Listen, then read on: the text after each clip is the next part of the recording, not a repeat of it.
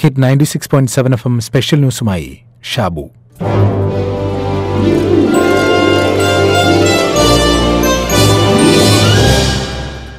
ഇന്നത്തെ പ്രഭാതം തുടങ്ങിയത് ഒരു സുഹൃത്തിന്റെ വാട്സപ്പ് മെസ്സേജിന് മറുപടി നൽകിക്കൊണ്ടായിരുന്നു.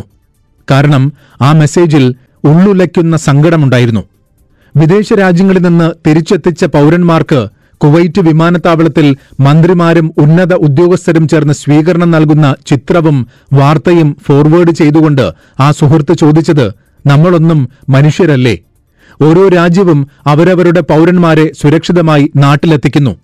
അങ്ങനെ തിരിച്ചെത്തുന്നവരെ വിമാനത്താവളത്തിൽ സ്വീകരിക്കാൻ ആ രാജ്യത്തിന്റെ മന്ത്രിമാരും ഉന്നത ഉദ്യോഗസ്ഥരും വരെ എത്തുന്നു. നമ്മളെ ആനയും അമ്പാരിയും ഒരുക്കി സ്വീകരിക്കണം എന്നല്ല പറയുന്നത്. സ്വന്തം നാട്ടിലെത്തിക്കാനുള്ള സാഹചര്യമെങ്കിലും ഒരുക്കി തന്നുകൂടെ? സ്വന്തം പൗരന് മൃഗത്തിന് കൊടുക്കുന്ന പരിഗണനയെങ്കിലും തന്നുകൂടെ എന്നതായിരുന്നു ആ സുഹൃത്തിന്റെ ചോദ്യം. ആ ചോദ്യം എല്ലാ പ്രവാസി ഇന്ത്യക്കാരുടെയും ചോദ്യമാണ്. കാരണം നാളിതുവരെയുള്ള ചരിത്രം അവഗണന നേരിട്ട പ്രവാസിയുടെ ചരിത്രമാണ്. ഉള്ളതെല്ലാം ഊറ്റിയെടുത്ത് ബാക്കി വന്ന കരിമ്പിൻ ചണ്ടിയെ കുപ്പത്തൊട്ടിയിലേക്ക് തള്ളുന്നത് പോലുള്ള അനുഭവങ്ങൾ തന്നെയാണ് ഭൂരിഭാഗം പ്രവാസിക്കും.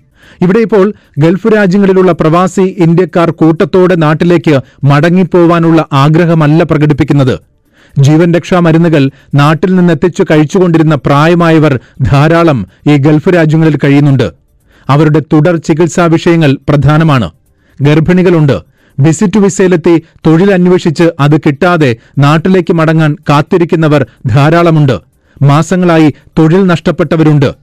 ഇവരെയെങ്കിലും മടക്കിക്കൊണ്ടുപോവാനുള്ള സന്നദ്ധത രാജ്യത്തിനുണ്ടാവണം. അതിനുവേണ്ടി മുറവിളി കൂട്ടണമെന്ന് പറയുന്നത് തന്നെ നാണക്കേടാണ്. ഓരോ പൗരനും രാജ്യത്തിന്റെ സ്വത്താണ് എന്ന ബോധ്യമുണ്ടെങ്കിൽ തീരുമാനം ഇനിയും വൈകില്ല.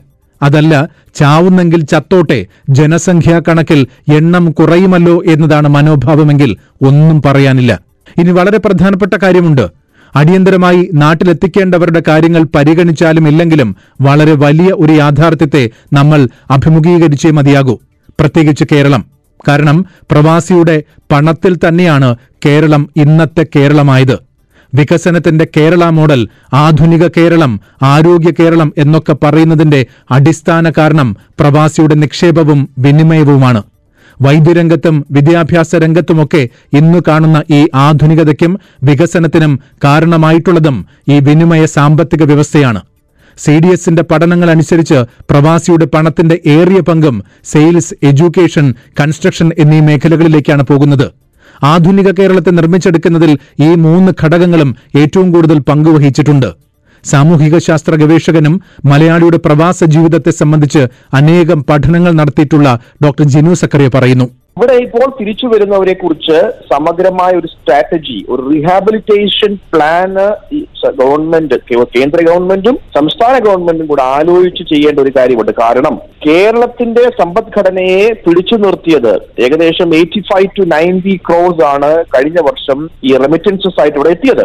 മോഡേൺ കേരള എക്കോണമിയുടെ അതിന്റെ ഒരു ബാക്ക് ബോൺ എന്ന് പറയുന്നത് റെമിറ്റൻസസ് ആണ്. കേരളത്തിന്റെ ഇതുവരെയുള്ള എല്ലാ overall development Kerala model of development എന്ന് നമ്മൾ പറയുന്ന എല്ലാ ആ ഡെവലപ്മെന്റിന്റെ ബേസിസ് എന്ന് പറയുന്നത് ഇവിടുത്തെ ഹെൽത്ത് ആയാലും ഇവിടുത്തെ എഡ്യൂക്കേഷൻ ആയാലും ഇവിടുത്തെ ഇൻഫ്രാസ്ട്രക്ചർ ആയാലും ഇവിടുത്തെ കൺസ്ട്രക്ഷൻ ആയാലും ഇവിടുത്തെ ഓവറോൾ ഡെവലപ്മെന്റിന്റെ ബേസിക് ആയിട്ടുള്ള അതിന്റെ പ്രചോദനം എന്ന് പറയുന്നത് സോഴ്സ് എന്ന് പറയുന്നത് റെമിറ്റൻസ് ആണ്. Base none other than migrants അപ്പൊ ആ മൈഗ്രൻസിനെ തിരിച്ചു വരുമ്പോൾ അവരെ റീഹാബിലിറ്റേറ്റ് ചെയ്യാനുള്ള ഒരു പാക്കേജ് ഒരു പദ്ധതി already ആലോചിക്കേണ്ടതാണ്. It's it's going to be very complicated situation പ്രവാസികൾ ഇതിനു മുമ്പും വലിയ പ്രതിസന്ധികളെ നേരിട്ടവരാണ്. അതിനെയൊക്കെ തരണം ചെയ്തിട്ടുമുണ്ട്. ഇറാഖ് കുവൈറ്റ് യുദ്ധത്തിന്റെ നാളുകളിലാണ് ഏറ്റവും വലിയ ഇവാക്വേഷൻ നമ്മൾ നടത്തിയിട്ടുള്ളത്. കുവൈറ്റിൽ കുടുങ്ങിപ്പോയ പതിനായിരങ്ങളെ അന്ന് ഒഴിപ്പിച്ചെടുത്തു. നയന്റീസിലാണ് ഇറാഖ് കുവൈറ്റിലെ യുദ്ധത്തിൽ കുവൈറ്റിൽ നിന്ന് വരുന്നവരെ അന്ന് നമ്മൾ ആ ഒരു ടെൻഷൻ നമ്മൾ കണ്ടതാണ്. അന്ന് വർക്കിംഗ് ക്ലാസ് തന്നെയല്ല. അന്ന് വന്നത് വൈറ്റ് കോളർ ജോബ്സ് ഉള്ളവരും വന്നു. സ്കിൽ ലേബേഴ്സ് വന്നു. പാരാമെഡിക് വന്നു. നഴ്സസ് വന്നു. ഹെൽത്ത് വർക്കേഴ്സ് വന്നു. അവരെ അന്ന് വന്നപ്പോഴുള്ള സിറ്റുവേഷൻ നമ്മൾ കണ്ടാണ്. പല ഫാമിലീസ് പോലും അവരെ അക്സെപ്റ്റ് ചെയ്യാൻ വയ്യാത്ത ഒരു സിറ്റുവേഷൻ ആയിരുന്നു അന്ന്. കാരണം ഞാൻ അവരെ കുറിച്ച് പഠിച്ചത് കൊണ്ട് പറയുകയാണ്. അവർ തിരിച്ചു വന്നപ്പോൾ അവരുടെ സ്വന്തം വീടുകളിൽ പോലും അവരെ ഇന്റഗ്രേറ്റ് ചെയ്യാൻ വയ്യാത്തൊരു അവസ്ഥയിലാണ് അപ്പൊ അന്ന് പലരും ഇന്റർവ്യൂ ചെയ്ത് പറഞ്ഞു. ആദ്യം അവർ തിരിച്ചു പോയപ്പോൾ അവർ ചെയ്തെന്ന് പറഞ്ഞു കഴിഞ്ഞാൽ ഇവർ വീട് വെക്കുവാനായിട്ടുള്ള ഒരു സംവിധാനം അവർ ഒരുക്കി എന്നുള്ളതാണ്. കാരണം അങ്ങനെ ചില പ്രയാസങ്ങൾ അവർ നേരിട്ടു. അപ്പോൾ ഇപ്പോൾ തിരിച്ചു വരുമ്പോൾ ഈ പറയുന്നവരെ റീഹാബിലിറ്റേറ്റ് ചെയ്യാനും റീഇന്റിഗ്രേറ്റ് ചെയ്യാനും ഈ മൈഗ്രൻസിനെ അക്കോമഡേറ്റ് ചെയ്യാനായിട്ടുള്ള ഒരു പാക്കേജ് സാമ്പത്തിക പാക്കേജ് അവരുടെ തൊഴിലുമായി ബന്ധപ്പെട്ടുള്ള ഒരു പാക്കേജ് നമ്മൾ ആലോചിക്കേണ്ടിയിരിക്കുന്നു. വാസ്തവത്തിൽ റിവേഴ്സ് മൈഗ്രേഷന്റെ ഒരു കാലത്തിലേക്കാണ് നമ്മൾ പോകുന്നത്. എന്നുവെച്ചാൽ എല്ലാ ഗൾഫ് രാജ്യങ്ങളിൽ നിന്നും നല്ലൊരു ശതമാനം ആളുകൾക്കും നാട്ടിലേക്ക് തിരിച്ചു മടങ്ങേണ്ടി വരും. അത് സാധാരണ തൊഴിലാളികൾ മുതൽ വൈറ്റ് കോളർ ജോലി ചെയ്തിരുന്ന ആളുകളും കുടുംബങ്ങളും വരെ ഉണ്ടാകും. വിദേശത്ത് കുട്ടികളുടെ വിദ്യാഭ്യാസം തുടരാൻ കഴിയാതെ നാട്ടിലെത്തിക്കേണ്ടി വരും. പക്ഷെ അതൊന്നും ഒരു ബുദ്ധിമുട്ടും ഉണ്ടാക്കില്ല കാരണം ഇതൊക്കെ നമ്മൾ തരണം ചെയ്തതാണ്. നൂറ് ശതമാനം എന്റെ ക്ലാസ്സിൽ ചെങ്ങന്നൂർ ക്രിസ്ത്യൻ കോളേജിൽ എന്റെ ക്ലാസ്സിൽ പഠിച്ചുകൊണ്ടിരുന്ന എന്റെ പല സഹപാഠികളും അന്ന് കുവൈറ്റിൽ നിന്ന് സ്കൂളിൽ കോളേജിൽ പഠിച്ചവരെ ഇവിടെ വന്നിട്ട് വീണ്ടും എഡ്യൂക്കേഷൻ തുടരാൻ വയ്യാത്തതുകൊണ്ട് പിന്നെ ഇവിടെ വന്നിട്ട് എന്റെ കൂടെ എന്റെ ക്ലാസ്മേറ്റ്സ് അങ്ങനെ ഉണ്ടായിരുന്നു. ഈ സെക്കൻഡ് ജനറേഷൻ മൈഗ്രൻസ് അവരൊക്കെ അവരെല്ലാം ഇവിടെ പഠിച്ചു ഞങ്ങളോടൊപ്പം അവരെല്ലാം പഠിച്ചു. അവർക്ക് കുറച്ചൊരു കൾച്ചറൽ ഷോക്ക് ഒക്കെ ഉണ്ടായിരുന്നു. പക്ഷെ അവരെല്ലാവരും പഠിച്ചു. പക്ഷെ അന്ന് വന്നവരെല്ലാം ഞാൻ ഇന്റർവ്യൂ ചെയ്ത അന്ന് കുവൈറ്റിലെ മൈഗ്രൻസ് ഒക്കെ വിവിധ ജോലികളിൽ ഏർപ്പെട്ടു. നഴ്സസ് ഒക്കെ എന്ന് പറഞ്ഞു കഴിഞ്ഞാൽ വീടിനടുത്തുള്ള ഹോസ്പിറ്റൽസ് പോയി. ബാക്കിയുള്ള ടെക്നീഷ്യൻസ് ഒക്കെ ചെറിയ ചെറിയ ജോലിയിലേക്ക് പോയി. അങ്ങനെ എല്ലാവരും ഈ ഇവരെല്ലാവരും പക്ഷെ അതിനകത്ത് ഒരു ഒരു പ്രശ്നം ഞാൻ പറയാം. ഈ കമ്പനികൾ അതാണ് നമ്മൾ ഈ ഗവൺമെന്റ് ഈ ഇന്ത്യൻ എംബസി സൂക്ഷിക്കേണ്ട ഒരു കാര്യം. ഈ കമ്പനികൾ ഇതൊരു അവസരമാക്കി അവർക്ക് കൊടുക്കാനുള്ള കുടിശ്ശികയും ശമ്പളവും അലവൻസും കൊടുക്കാതിരിക്കുക. ഈ കുവൈറ്റ് യുദ്ധവുമായി ബന്ധപ്പെട്ടുകൊണ്ട് കോമ്പൻസേഷൻ ഒരു രീതിയിലുള്ള ടെക്നോക്രാറ്റ്സിന് കിട്ടി. കുറച്ച് മെഡിക്കൽ വർക്കേഴ്സിന് കിട്ടി പക്ഷേ ഈ പാവപ്പെട്ട തൊഴിലാളികൾക്ക് അത് കിട്ടിയില്ല. അവരുടെ ആറും ഏഴും മാസം ശമ്പളം ഒരുമിച്ച പലപ്പോഴും കൊടുത്തുകൊണ്ടിരുന്നത്. അങ്ങനെയുള്ളവർക്ക് അലവൻസോ അങ്ങനെയുള്ള യാതൊരു രീതിയിലും കിട്ടിയില്ലെന്നുള്ളതാണ് നമുക്ക് മനസ്സിലാക്കാൻ സാധിക്കും അത് പ്രത്യേകം നമ്മൾ യു എ എംബസി അത് പ്രത്യേകം ശ്രദ്ധിക്കണം. ഏറ്റവും പ്രധാനപ്പെട്ട ആ വിഷയം അധികൃതരുടെ ശ്രദ്ധയിൽപ്പെടുത്തുന്നു.